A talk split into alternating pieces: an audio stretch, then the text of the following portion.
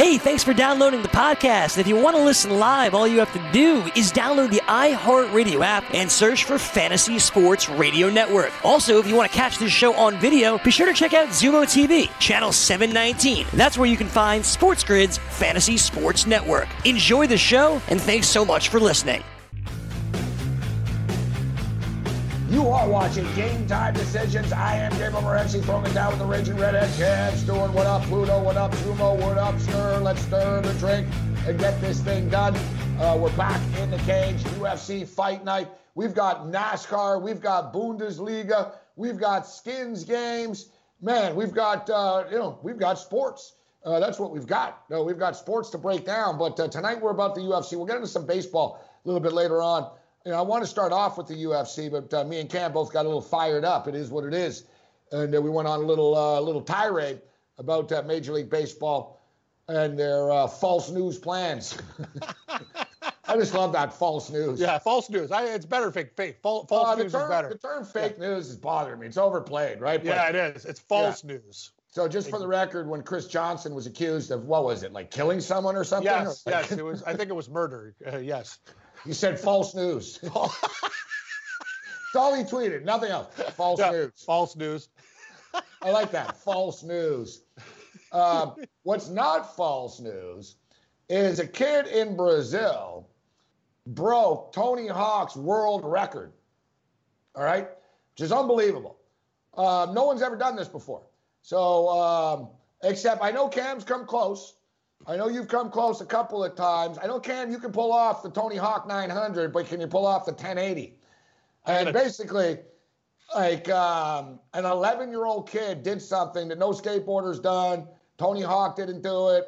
He surpassed. He's an eleven-year-old prodigy from Brazil, and it's funny.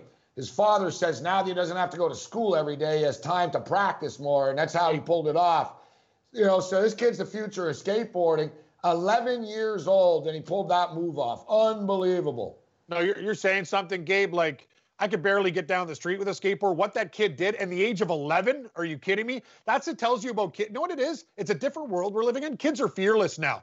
Like, even in everything. Like, you know what I mean? You're watching shows. Kids are like professional cooks, professional skateboarders. Like, there's no more being a kid. These kids grow up, and this kid is the real and deal. Guys, so he did a three sixty yep. three times. That's unreal. eleven years old. He did like, a three do that? He went up, he spun around, spun around, spun around, like all the way around again, which is impossible. No one's done it. I think his weight helped him, actually, because he's a little smaller, you That's know. Yep. But as you mentioned, he's fearless. Um, I used to have a ramp on my roof and a basketball court and stuff. It was like a circus. So just skateboard and play basketball all day out there. Dude, I used to wipe out all the time on the ramp. like, oh, yeah. Like... Like, I had a hard time, bro, just sort of like, for me, there was no tricks. I could go up and down. You know, it was pretty cool. I could turn around and go back the other way. I couldn't even, like, ride the rail on top. I would, like, tumble down. I didn't like wiping out. I didn't have uh, pads or anything. And uh, I used to wipe out and cut myself all the time. But I was a really good street skater, Kev. When I was a teenager, I used to ride a skateboard on the street everywhere. And like fearless type thing, like flying off of sidewalks, pulling like on the back of buses, like the whole nine yards, going down hills full speed. I wiped out a lot. Like I busted myself up pretty good. I actually like, I really messed myself up once and I sort of stopped after that. Um, busted my face up, thought I broke my arm and stuff. Like, hey man, I went down and, like. It's dangerous. I pretty much did like one of those like dares. Yep. It was sort of like this hill in Montreal that was like, you became a legend if you skated it type thing. I was like, ah, I could do, I could do that. I did it. I pulled it off, but I wiped out at the bottom of the hill pretty hard. We want to welcome everybody listening on S B Nation uh, Radio, the loudest station in the nation. I am Morency. We're throwing it down with a Rachel Redhead Cab Store. As Bruce Buffer would say, it's time. Time for the U F C. So let's jump in uh, with some U F C picks. We were talking in hour one about Anthony Smith. Both me and Cam like Anthony Smith to win the fight. I think it's going to go over two and a half rounds. Cam likes Ben Rothwell. I'm going to take O S P in this fight. And I'm going to, uh, I've already rolled the dice on this, and this fight's going to go the distance. plus one fifty-six is plus one fifty-six for a reason. We were talking about Drew Dober And uh, this guy's a real tough kid, uh, this guy. And so is uh, Alexander uh, Hernandez. Both these kids, both these guys are mean-spirited, Cam. You know what I mean? Like, like Alexander Hernandez basically stated, oh, I had coronavirus, but I kicked its ass. It scared at me. and, uh, and then he goes on to say, I don't even care about this virus. He said his training was good because he trains with a bunch of Brazilians that didn't believe in the virus. So he goes, oh, no, my camp was totally normal. I trained with a bunch of crazy dudes that don't care. Um, but he's getting Drew Dober here, bro, and you talked about it. You look at Dober, he beat uh, Hasperass one round, one minute and uh, ten seconds into the first round. T K O punches. Beat Marco Polo. Marco. Polo. Reyes. Uh, beat him one oh seven. This guy's last two fights, bro, he's only been in the cage for two minutes and seventeen seconds. No, it's crazy. Like, so think about this. Uh, Hernandez, Gabe, right? thirteen professional fights. He's never lost by submission. What's that? These guys like to, they, they like to throw him. And Dober the same way. Like, this guy hasn't lost a decision in twelve consecutive fights. Well, that's unbelievable. And his U F C debut, May thirty-first, two thousand fourteen, versus Nick Hayne. I'll tell you something, man. That's uh, these guys are going to kill each other. You're right. Bloodbath no, of the no, night. No, this is the fight of the night. I'm telling you. Yeah, uh, you'll see. Tomorrow, when, when we we talk about this, when we break down this card, you're going to go, you were right, Morency. That was the fight of the night. I think these these guys are really going to bring it. Um, we'll we'll continue to break down the numbers uh, here. Yeah, this fight, I'm not so sure this one. I I don't know if I have the heart to bet this one to go the distance. I'll tell you that much. No. Um, both these guys are going to be looking for finishes. You know, Dober actually might be the more polished fighter. I was attracted by the odds uh, of Hernandez being the underdog. Hernandez is a tough kid, though, bro. I mean, you know, Benel Dariush is a very good fighter. All right, he knocked him the F out. Olivier Aubin-Mercier, kid from Quebec, he's all right. Good wrestler, though, and he outgrinded him. Um, all right, Cowboy Cerrone, he was tough, man. Cowboy Cerrone is a tough dude. He's an older, he's like a man, right? SportsGrid dot com. Betting insights and entertainment at your fingertips twenty-four seven as our team covers the most important topics in sports wagering. Real-time odds, predictive betting models, expert picks, and more. Want the edge? Then get on the grid. SportsGrid dot com. Game Time Decisions continues. I am Morency, U F C. We're on the clock. The Raging Redhead Cam Stewart uh, with us. Robert Murray will join us a little bit later on. We're going to talk some uh, baseball. George Kurtz. We'll check in with Kurtz and see if his backyard's available uh, because it looks like the commissioners are going to need a place uh, to play. Uh, we're talking about uh, the U F C right now, and Alexander Hernandez and Drew Dober is going to be a great fight. Man, you look at uh, Drew uh, Dober, five and one uh, over his last six fights. Three wins via K O, T K O. Only of his uh, two of his past eight fights have gone the distance. All right, only two. Hasn't lost a decision in twelve consecutive contests, as you mentioned. And uh, you look at um, you look at uh, Alexander Hernandez. Seven of his Solid. thirteen fights have been finished inside the distance as well. Yep, I killers. think they might. Yeah, they might There's- neutralize each other a little bit here, though. That's that's an interesting point. You have both guys who can, who have knockout potential. These guys are absolute killers. The question I ask you, Gabe, and you know these guys more, who's got a better ground game if it does get to the ground? I'd say Hernandez. Interesting. And Dober's got more, a little I, I, bit more, I, I, a little Dober, bit more zip in his in his hands. I don't Just know a if little bit. Say that. Hernandez is kind of raw. He's a, he's still yep. young. I think Hernandez is like, I'm, you know, I'm surprised. Show so much respect they have for Drew Dober. Because Hernandez is always favored. He was even favored against Cowboy Cerrone. Wow. And I was on Cowboy in that fight. Uh, but it was a man versus a kid. I'll tell you what, the over-under is two and a half in this fight. And, man, it's plus one twenty-six to the under. You're getting plus money. Uh, will this fight go the distance? No is minus one ten. I don't think this fight goes the distance. I could see this fight uh, being stopped at one point or the other. Someone could do some severe damage here. Oh, yeah. And, and you say when you have – but you bring up a very interesting point that people don't uh, talk about. When you have two guys with the exact same style, sometimes weird things happen. You might be able to feel it out for a while. They're not just going to come here and, in here and start sla- slamming like they're in a phone booth. This could get interesting because they both respect the other man's power. So that could be an interesting thing to think about. But you know what? Somebody is going to get clipped. It, it'd be hard – you'd be hard-pressed to bet on the over in this fight, Gabe. Yeah, yeah, that's that's what I thought about Ngannou, too, and Jairzinho. Well, yeah, they'll yeah. be a little patient at first. Yeah, yeah, patient for about nineteen seconds. yes, yes. It was funny, too. Ngannou really didn't do anything either. No, he didn't. He literally stood there, Kata, and did nothing for like twenty, twenty seconds, whatever it was, twenty-five seconds.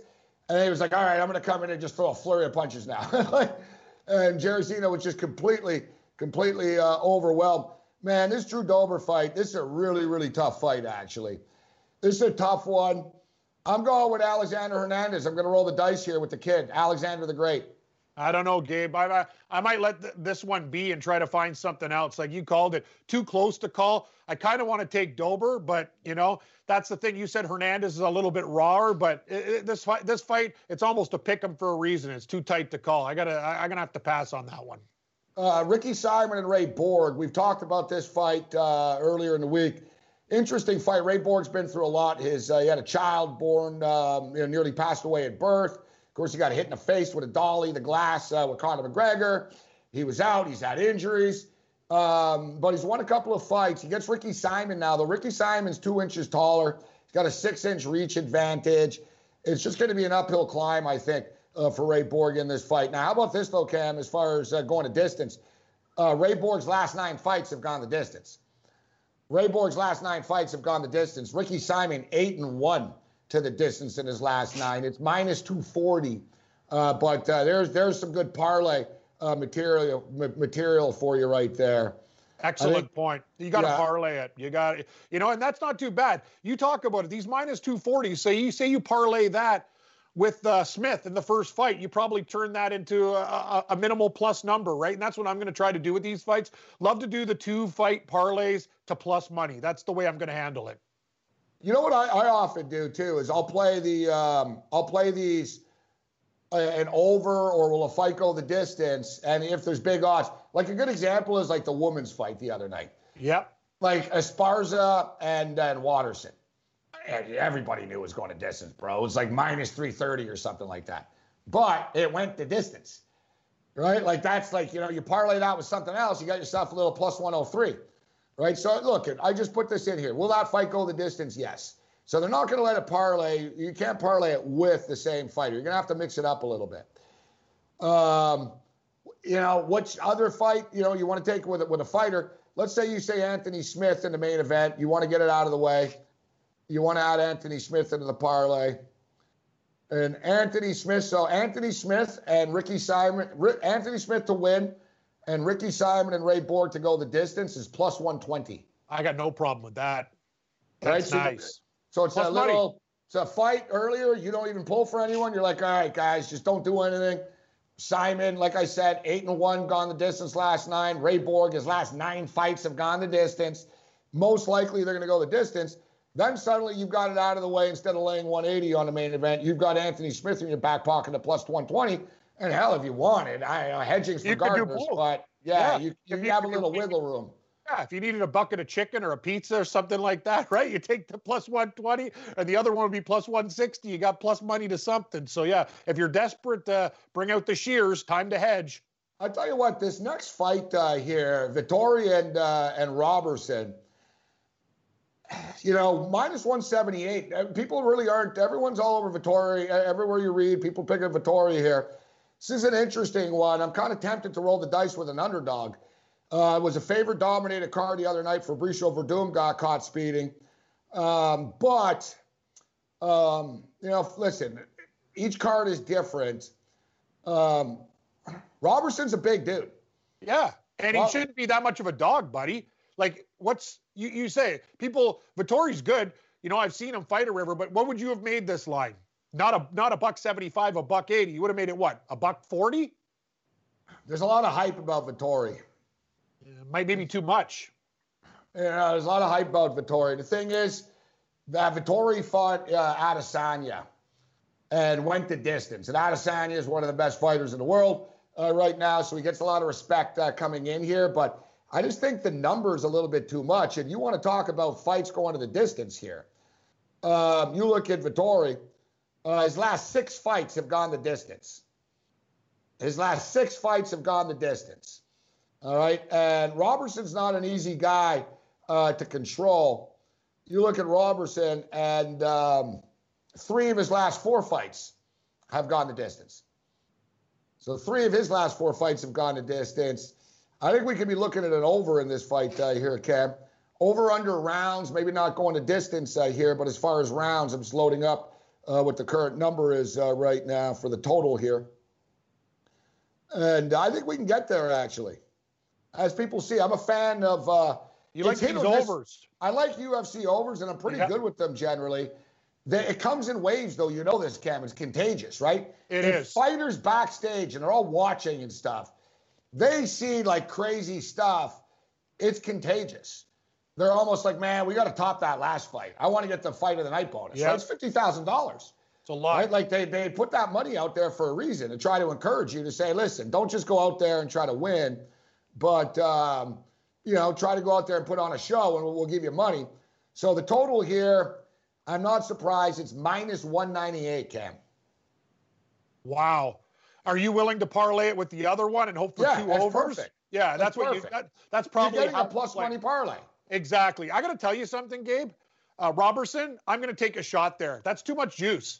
It, there's no there's no lock. That that line is a little bit high, and sometimes you got to take a flyer. You think this could be a close fight, and you're getting that kind of number? And a fight I, that's going to go into decision, you never know, right? Exactly. I mean, Look at us. You don't know how they're going to see it.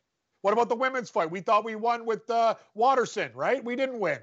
And, and then the Pettis fight was tight when it went to decision. So anything's possible. I'm going to go with Roberson as a dog, and I'm going to ride your over. I like this. Uh, Roberson, only two of his eleven professional fights have resulted in a K O or a T K O. Yeah, nice. Yeah, sounds, yeah, sounds to me. Um, and how about this? Uh, Vittoria, only two of his nineteen fights have been decided by K O or T K O. Perfect. Yeah, this one should be uh, should be going the distance. So we got to get an Andrei Arlovski. The ageless one, Andrei Arlovski. But Andrei Arlovski is like three nine and one. There's a no contest, I believe it was. He's won three times since the last thirteen fights. You yeah, gotta so, go. You're taking wins. Yeah, like, you know, it's one of these things where you don't overcomplicate things, right? You got a guy that's three. He's won the last thirteen times he stepped into the cage. He's only left three times uh, with the money.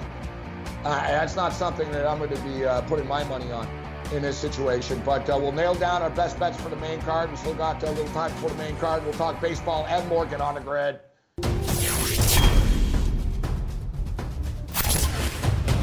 Bunker's Basement, as we like to call it. And yes, as always, it got some love earlier in the show. Um, Cam uh, says hello to uh, Mister Walsh. As well. How you doing, Kevin? I'm doing good. I'm doing good. Uh, Dad is doing well. Uh, I'll pass the uh, the good wishes along, and I promise they are uh, reciprocated. Uh, I'm glad that the basement has become a, a staple of the network during these times. Oh, and it has to stay in future times, actually. You know what I mean? Like that, that, and in fact, I think we should move the headquarters to your basement. Like that, should, that should be like the headquarters and all the live programming. Like people show up at your house at six a.m. and stuff. You got to, well, hey, how you doing? Uh, uh, you can yeah. charge them, of course. You charge them a premium. Oh, yeah, yeah, yeah. No, this yeah. isn't free. Listen, listen, if you think, listen, it, you know, we're we're welcoming here, but at the end of the day, there comes a price where, you know, you're going to have to pay for the facilities now. We'll make it worth the while, right? You know, maybe we'll get breakfast going. It all depends, but, uh, yeah, that's not free. As I found out in quarantine uh, here, George Kurtz, a member of SportsGrid, his backyard is so big, evidently. He lives in the middle of nowhere, uh, but his backyard is so big, they could play baseball in his backyard. Like if the Yankees need a place to play, I think they could set up in Kurtz's, Kurtz's backyard. So uh, before we get into the N B A uh, with you, it was uh, the Money in the Bank mm. uh, pay-per-view over the weekend. First one since they did WrestleMania that was actually a lot of fun. And I was going to watch the uh, the Money in the Bank uh, stuff, but I fell asleep uh, at about um, six thirty, seven thirty or so. I fell asleep, and when I woke up, The Last Dance was on. Yeah. And I was like, right, I got I got to choose between the two of them. Ah, I'm going to watch The Last Dance mm-hmm. uh, right now. And get this. Somebody sent me a message saying, Morency, I think I have all the winners um, for, um, uh, for, for this card here tonight. And they freaking killed it. They can wow. only get fifty dollars in uh, per bet, but I had nowhere to bet it, so that just frustrated yeah. me. I didn't want to watch it without betting it, but uh, did you check it out? Yeah, of course I watched it. Um, some of this, some of the stuff was all right. Mainly, the main, the whole reason people were there was the new, the new cinematic match of the Money in the Bank, and um, I mean, you know, I came on here, Boneyard match, Firefly Funhouse match, loved them. This I did not enjoy that much. I, I just.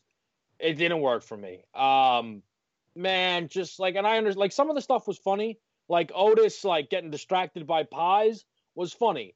Him being too fat to climb a steel, you know, enforced ladder and then winning the briefcase because A J Styles fumbled it like a Dez Bryant catch. No, that didn't work for me. They killed people. They threw two people off the roof and just moved on. Just moved on. Like that, so like... Is that...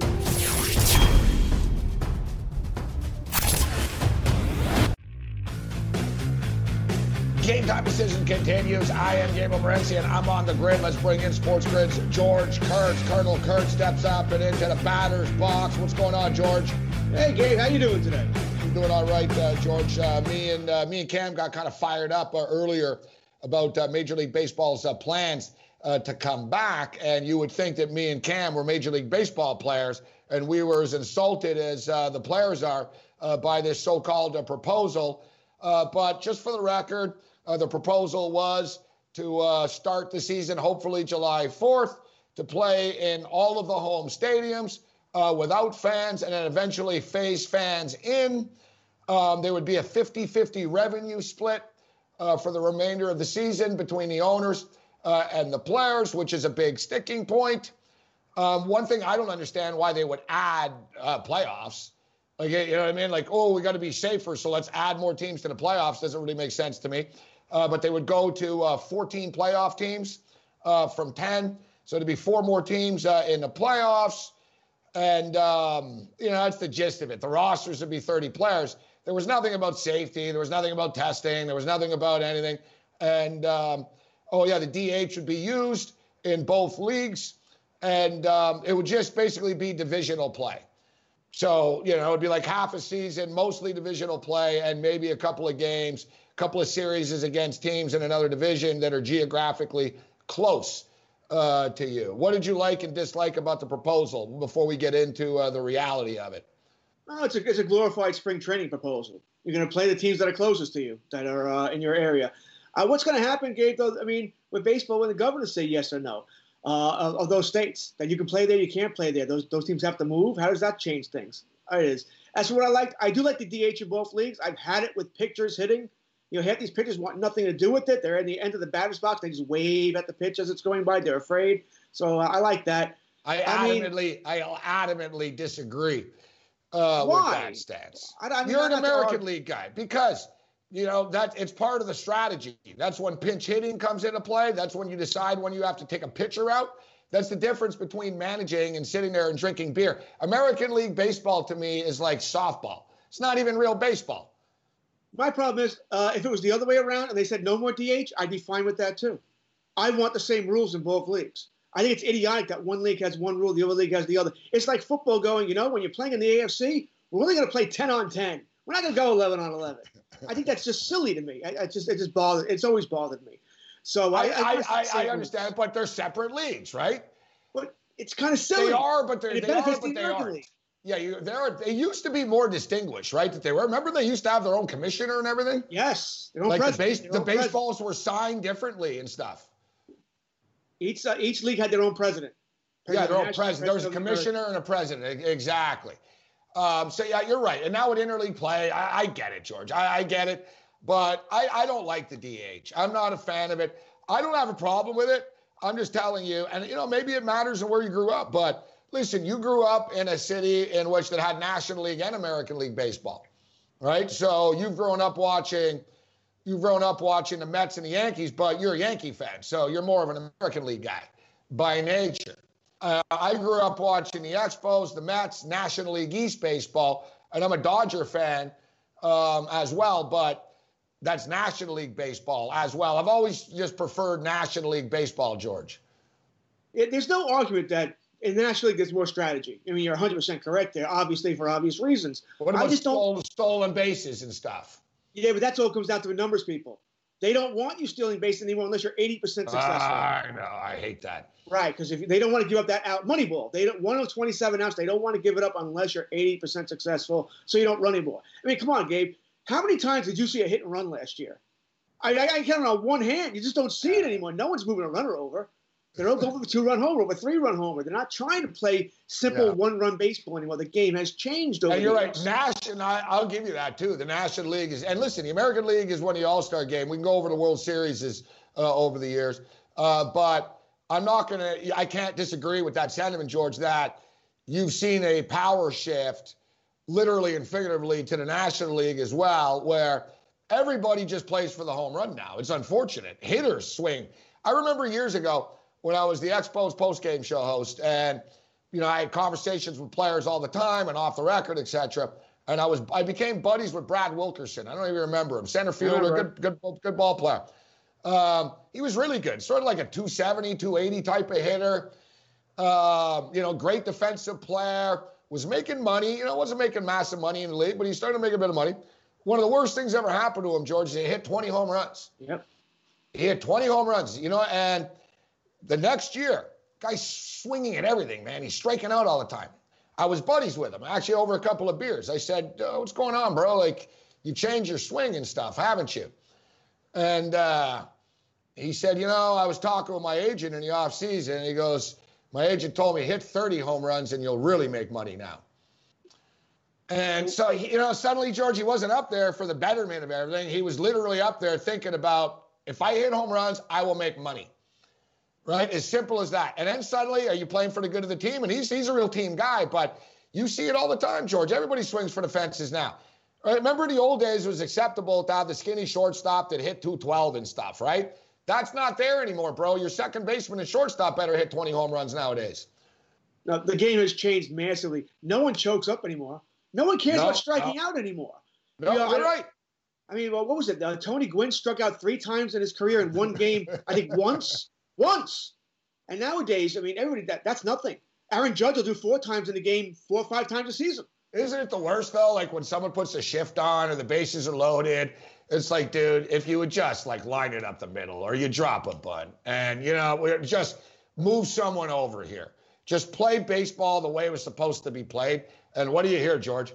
Well, you know, they're not, they're not paying Stanton, uh, you know, thirty-four million dollars a year to move people over. And then he strikes out. You know what I mean? You know, Mark Teixeira of the Yankees, because uh, the, the Yankee announcer would, would, would ask him, listen, when they shift, why don't you just lay down a bunt or just slap the ball the other way? And he goes, well, I get paid to hit home runs. Yeah. Well, not really. You get paid to win baseball games, all right? And we want to win, you know, fans want to win uh, baseball games. Slap the ball the other way. Get on base. I understand seventh inning, eighth inning, and down by a run. Yeah, try and hit the home run. But you know what? In the third inning, fourth inning, you want to stop that shift. You lay down a bunt a couple of times. You slap the ball there a couple of times. That shift goes away. If, if you can prove you can do that, yeah. the shift goes bye-bye. It's called situational hitting, right? Yeah, it's called situational hitting, and they don't seem to get it, but it's accepted, right? It's not mine. And listen, the guy can strike out three times, hit a home run, they're going to take it, right? Like that's that's the way they look at it. And you know, I don't, I don't, I don't agree with it, but that's the change. And now, you know, the general managers want that. I mean, guys like Mike Scioscia, you know, clash because of that stuff, right? You know, we're, you know, the old, well, we don't pay the guy to do that. And you you just said it. Mark, Mark Teixeira said it himself. They're not paying me to do that, right? So the players sort of understand that. The other term I hate is launch angles. Wow, the launch angle's different. And it's like, no, the launch angles isn't. They're trying to murder the ball, like every one of them. Like, they're all trying. Like, if everyone tries to hit a home run, therefore there's going to be more home runs as opposed to, you know what, I'm just going to try to line it into the gap here. I'm just going to take a single here. No one's impressed with singles anymore. No. Uh, no one's uh, impressed. When you and I grew up, Gabe, and we played baseball, when, you first, when, when we were first instructed about playing baseball and batting, what were we told? Get hit the base. ball up the middle. Hit the, no, hit the ball up the middle. I was always told to hit the ball up the middle, right right back at the pitcher. Send it back to where it came from. All right, now no one wants that. You're yeah, absolutely our right. Our coach, the same thing. It was like basically get on base, walk, hit, right. I didn't whatever. care. Get on base, yeah. But the problem is now, I mean, most uh, most general man, most numbers guys will tell you, you know what, the odds of hitting three singles in a row, and that's what it would take to get a run, yeah, yeah. are not good. Just not good. Yeah, but, but what, what, what, what about, you You know, you get it, well, I don't understand that, but we all know, what's the percentage if you walk the, what's it if the, if the, if the yes. leadoff runner gets on base? It's a walk. Lead, leadoff runner walk not, scores, yeah. what, sixty percent of the time? Exactly. So that's not a home run. You know, what happened to getting a guy on base, stealing second? There's errors, George. Things happen in baseball. Guys boot balls.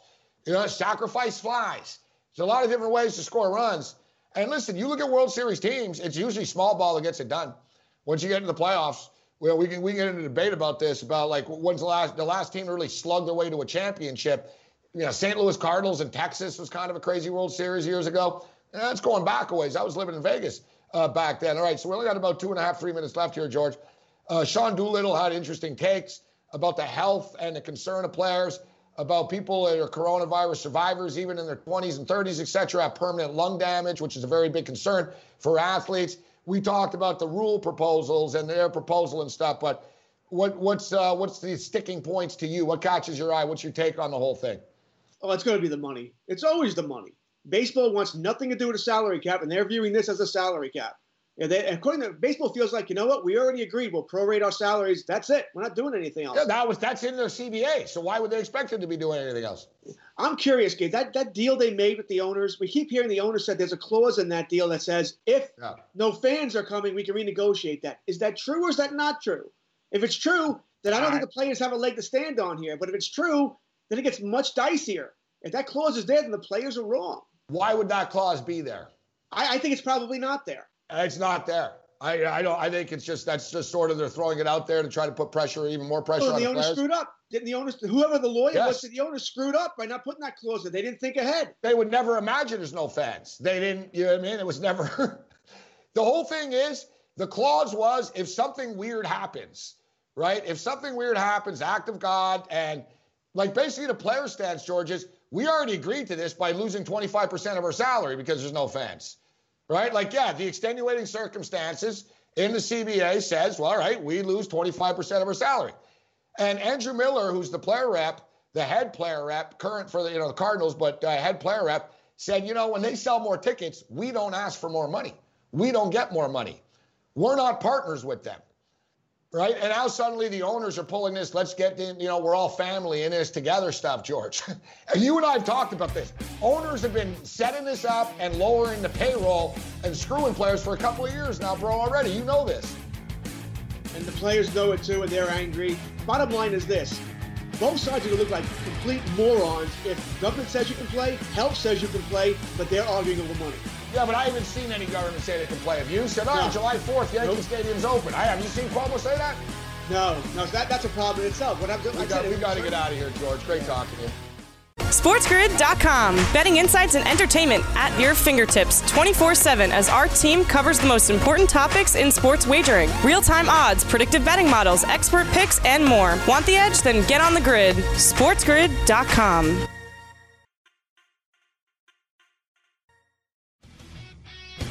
Game Time Decisions continues. I am Gabe Morency, and I'm on the grid. Let's do this thing. Thanks to George Kurtz for throwing it down. Man, we're getting uh, fired up, some impassioned baseball talk on the program today. I didn't think we'd get sidetracked in a little mini argument about uh, the universal D H.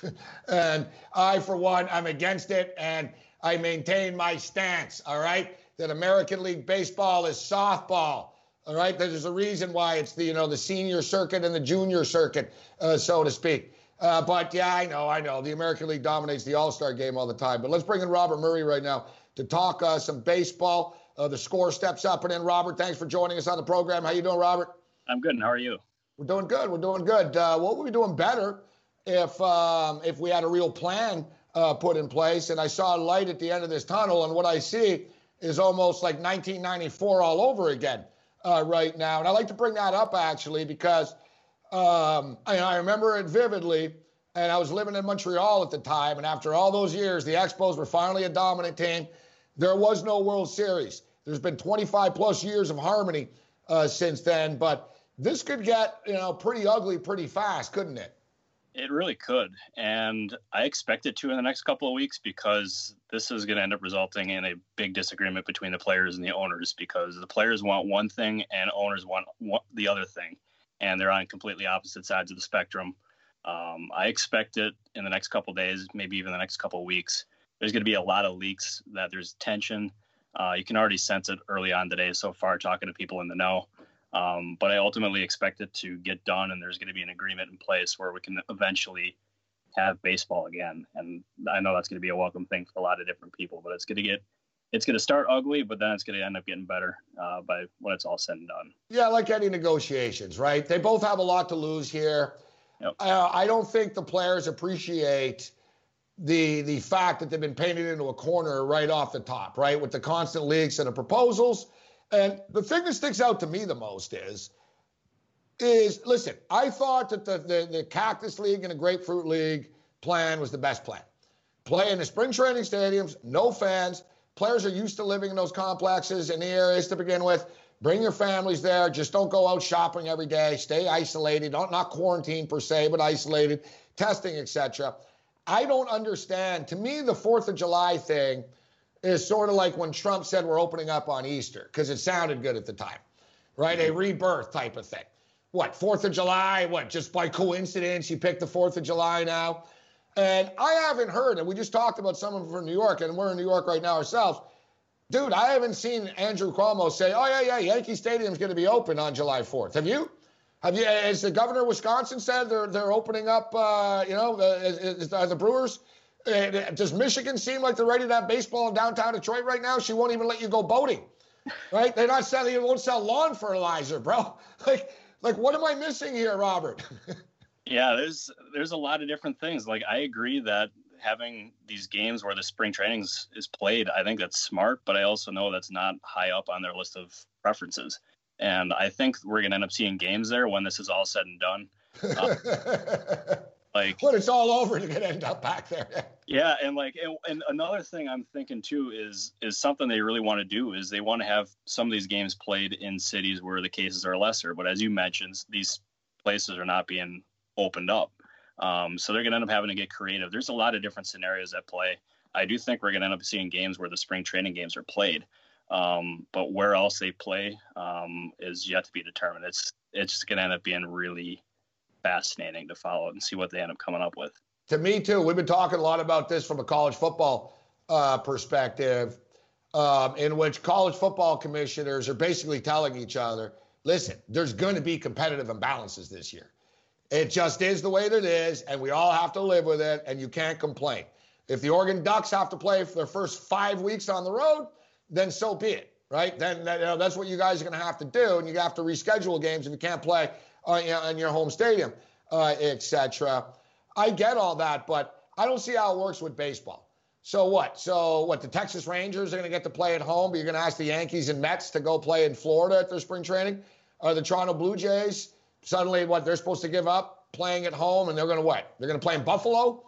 That's being, you know, that was thrown out there. That's where their farm team is. Ooh, they'll play in Buffalo. Like, there's just so many things that in every little one of those things would be a massive negotiation, Robert, let alone to have them all at once. Oh, yeah, we're going to come back, and by the way, you're going to play in Buffalo. You guys are going to play in Arizona now from now on. What about California? Gavin Newsom doesn't seem to be ready to open anything up.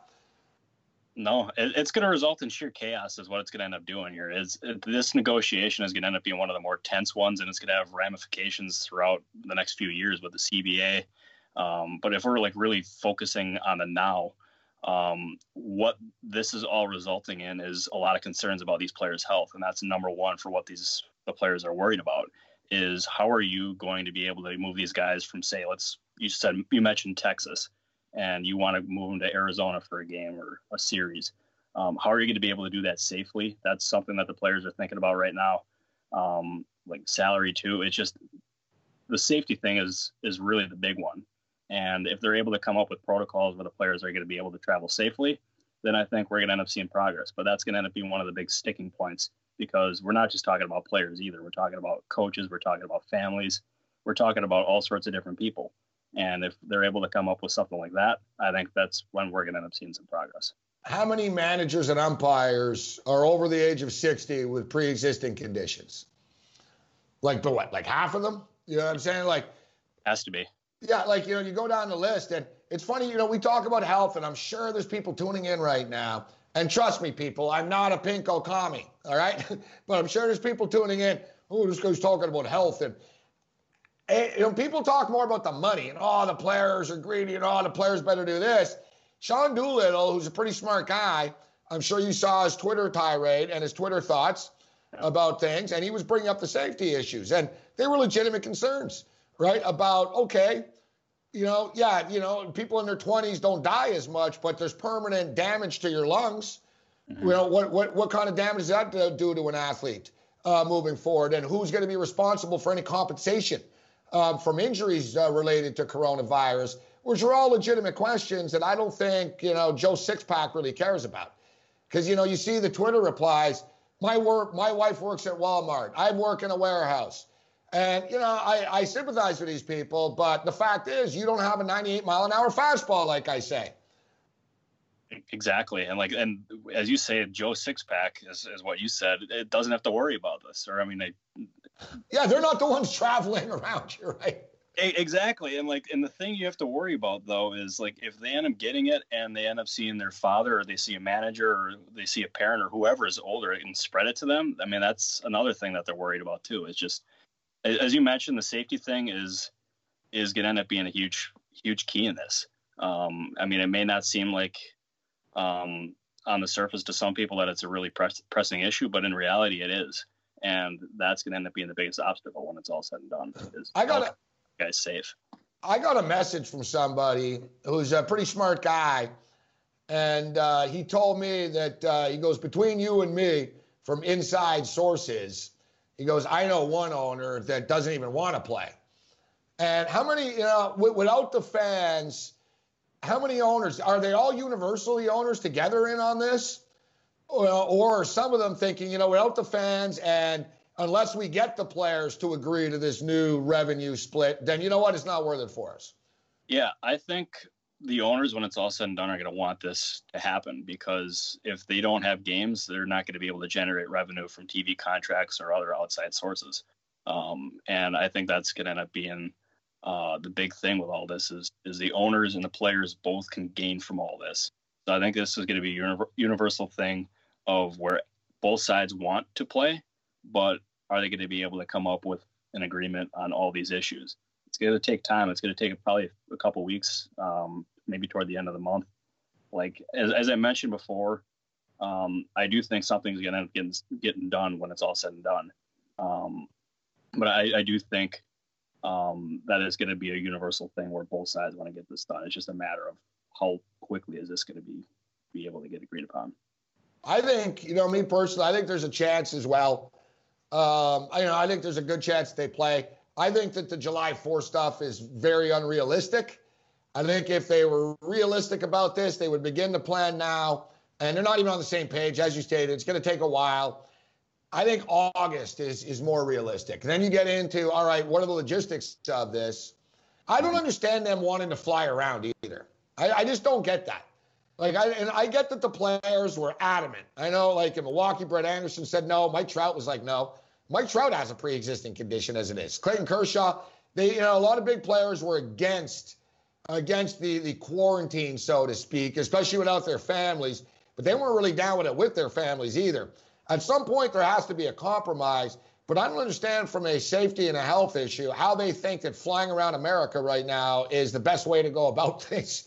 They're only going to expose themselves all the time, Robert. Like, I don't I don't get like this. Like, Like, do they have one doctor? Is there one medical advisor in the room with this proposal?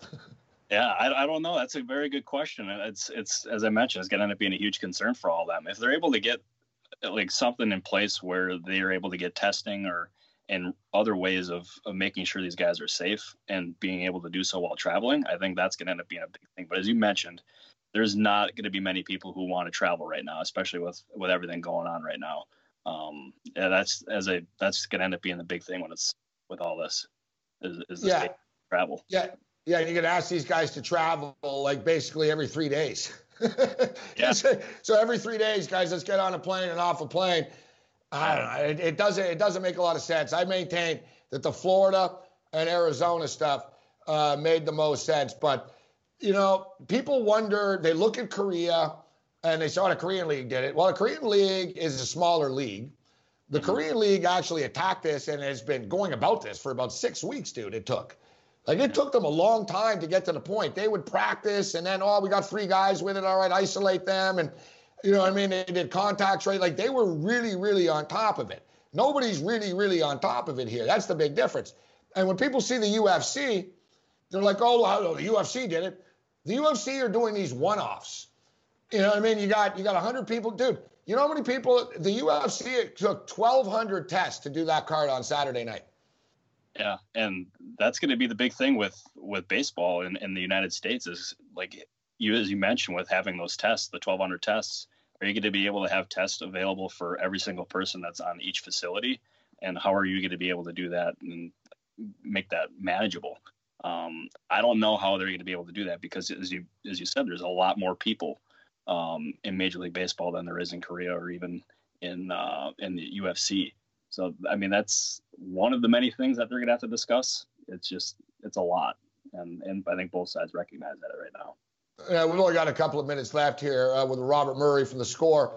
Um, the thing that sucks, too, is it was actually a fun baseball season coming into the year this year.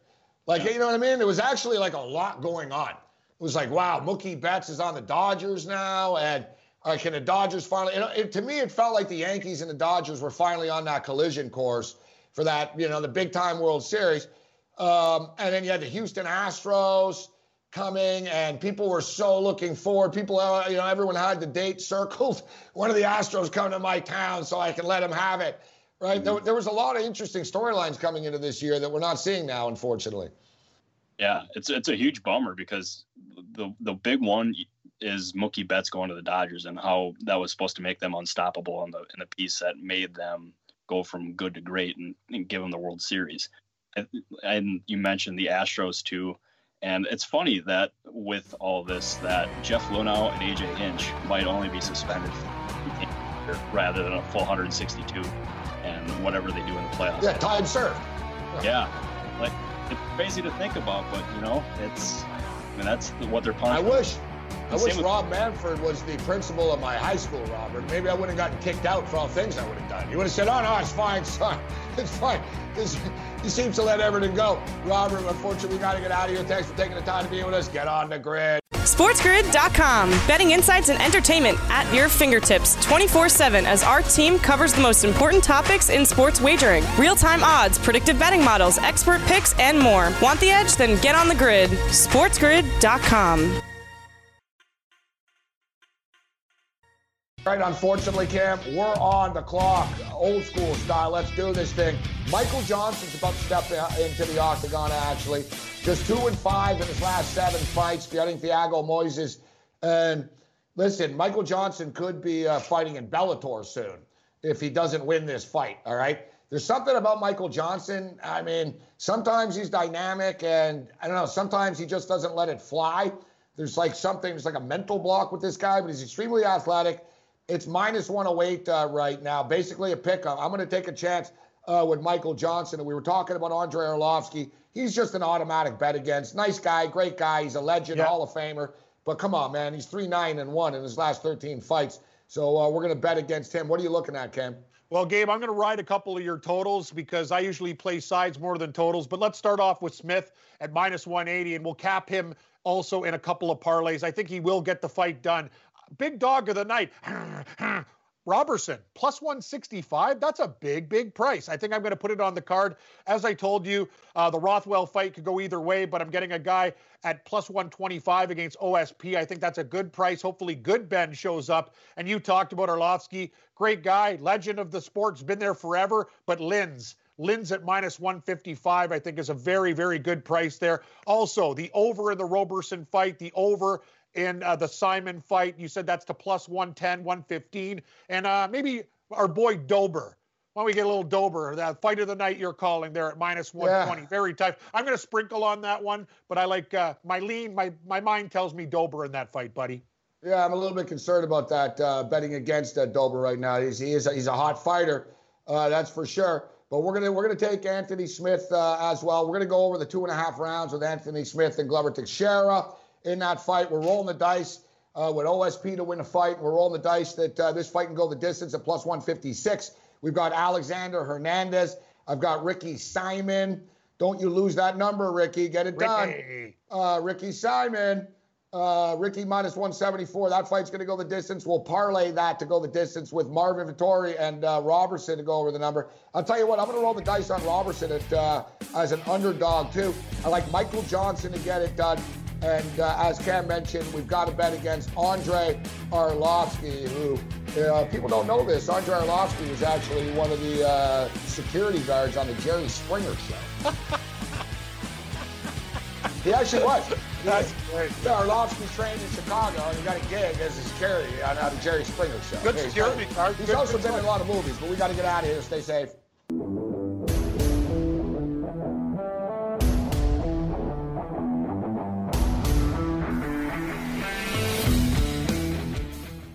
SportsGrid dot com. Betting insights and entertainment at your fingertips twenty-four seven as our team covers the most important topics in sports wagering. Real-time odds, predictive betting models, expert picks, and more. Want the edge? Then get on the grid. SportsGrid dot com.